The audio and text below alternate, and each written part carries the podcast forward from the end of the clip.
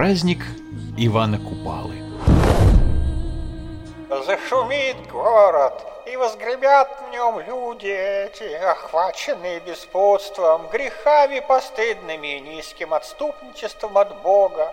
Стучат бубны, поют сопели, гудят струны, плескание и плясание, тайные знаки головой, непристойные крики вопли из уст, самые непристойные песни, так угождают бесам жены и девы, и телом вихляют, и скачут, и выплясывают. Тьфу! Из послания игумена Памфила, 1505 год.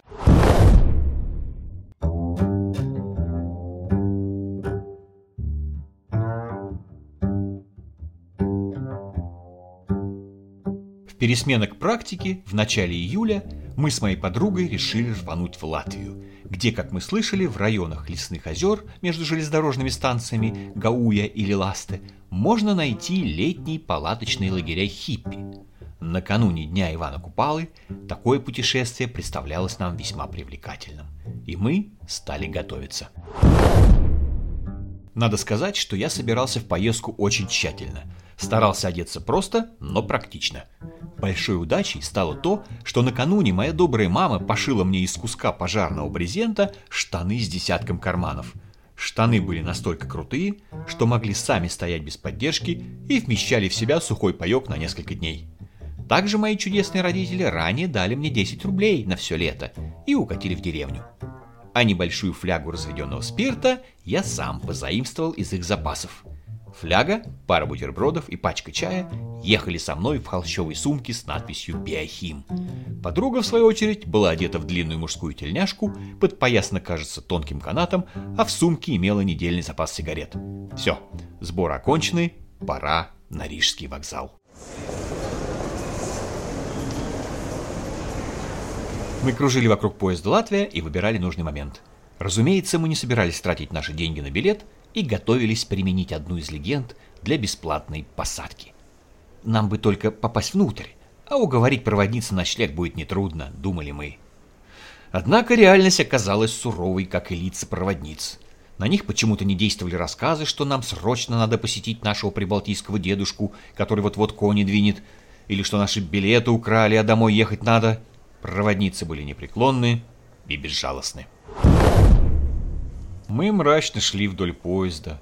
Перрон впереди заканчивался, как и наша надежда. Что ж, надо для очистки совести попытать счастье в последнем вагоне. Мы изобразили скорбные лица и шагнули к его дверям. Но что это? Вместо дородных проводниц возле дверей стояли стройные девчонки нашего возраста с нарукавными повязками с надписью «СОП». «Да это же студенческий отряд проводников! Ура!» Я широко улыбнулся и толкнул проникновенную речь о студенческом братстве и взаимоподдержке, о гуманизме и моральном кодексе строителей коммунизма. Девчонки хлопали глазами и молчали. «Они по-русски не понимают», — дернул меня за рукав подруга. Она подошла вплотную к проводницам, посмотрела им в лицо и тихо сказала «Гауя». Те тут же заулыбались в ответ и что-то залопотали по-латышски, показывая нам пальцами общепонятный тогда людьми системы знак «Ви». «Ура! Нас берут!» Мы протиснулись в тамбур и облегченно выдохнули. До отправки поезда оставались считанные минуты. Девчонки с интересом посмотрели на мой прикид, посовещались и повели нас в разные вагоны. Приключения начинались.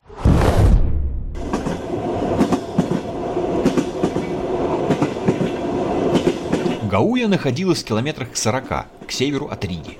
Туда надо было добираться на электричке. В тех местах параллельно морю тянется цепочка небольших озер, на одном из которых и разбивали лагерь. Вообще места вокруг были потрясающие. Чистейшая вода, россыпи черники в лесу, пять минут ходьбы до края леса, поднимаешься на дюну и перед тобой море.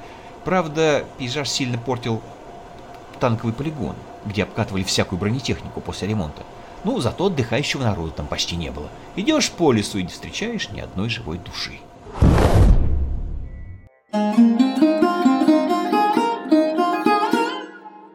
Хиппи, а также множество других неформалов начинали прибывать сюда с наступлением первых теплых дней в начале июня. Особенно много народу приезжало на Ивана Купалу.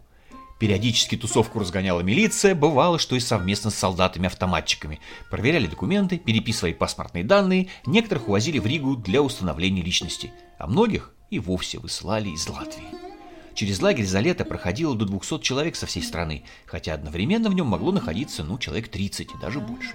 На Ивана Купалу в то лето лагерь оказался переполнен.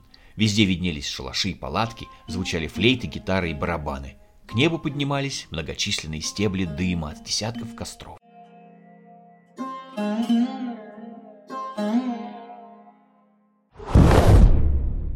Мы добрались до лагеря окончательно обессиленные, рухнули на бревно у костра перед чьей-то палаткой и жадно смотрели на скатерть, расстеленную прямо на траве. Там лежала пища.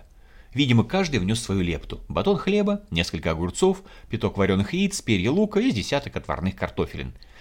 Я вздохнул и выложил свой взнос. Спирт. Вскоре с охапками дров явились хозяева палатки. Одобрительно посмотрели на флягу со спиртом и стали знакомиться. «Вон там чувак сидит в красной майке», — указала сигаретой сидевшая рядом девчонка с каким-то безумным хайером на голове. «Это торпеда. Он дринкач, больше ничего не употребляет. Он тебе составит компанию со спиртом. А, а у тебя что еще есть? А, я, кстати, никаких веществ не употреблял даже не курил. У меня был только чай. Я полез в сумку, нащупал пачку и набрал горсть. Вот, я насыпал чай в подставленной ладони девчонки. А, только аккуратней, не каждый врубится в эту тему. Девчонка взвизгнула от восторга и тут же принялась скручивать косяк. Вскоре к ней присоединился низенький хиппи в сломанных очках и десятком фенечек на шее. Они затянулись. Раз, другой.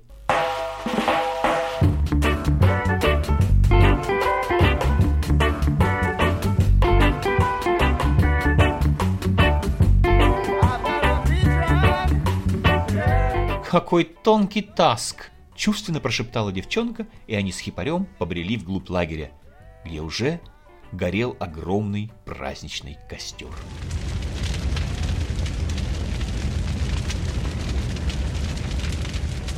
Эх, зря я взял спирт. Зря я сел его пить с торпеда. Хиппи, напрыгавшись через костер, побежали купаться к морю. Все были веселы и вдохновлены, а я, в общем, нет. Быть в дрезину пьяным на пляже совсем не круто, я вам скажу. И купаться я не пошел. Подруга потом рассказывала удивительные вещи, которые происходили с ее сознанием во время прыжка через огонь. Рассказала про то, как старый хиппи под кислотой внезапно стал пророчествовать и заявил под громкий смех пепла, что через десять лет этой страны не будет, и хиппи уже никогда не соберутся на этом месте. Про то, как страстно терзала струны Умка, и они с Олей Арефьевой пели «Summertime». Я все пропустил. Я все никак не мог прийти в себя.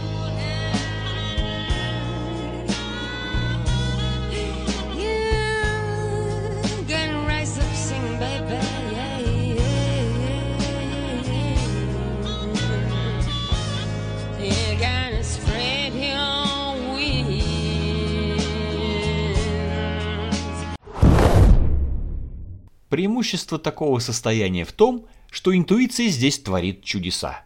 На вокзале в Риге, куда я не помню, как добрался, мне была поставлена задача вернуться в Москву, и я, даже не притормаживая на перроне, внедряю нас в толпу иностранных туристов. Без всяких проблем и контролеров мы оказываемся в мягком вагоне с испанцами, где я, наконец, засыпаю.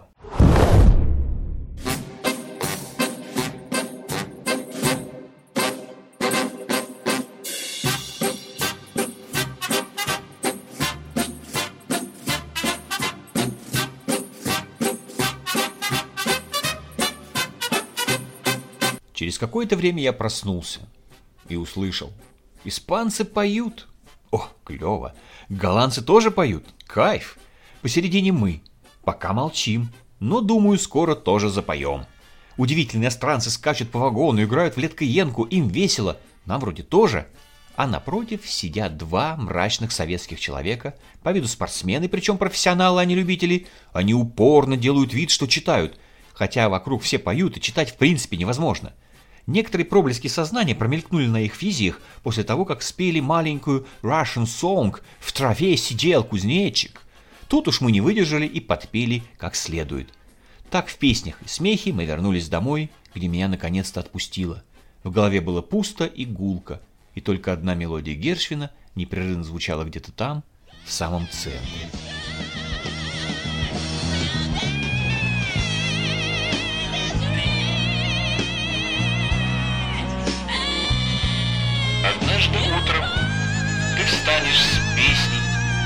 затем расправишь свои крылья и полетишь в небо. Но до того, как настанет это утро, ничто не сможет навредить тебе. Так не плачь.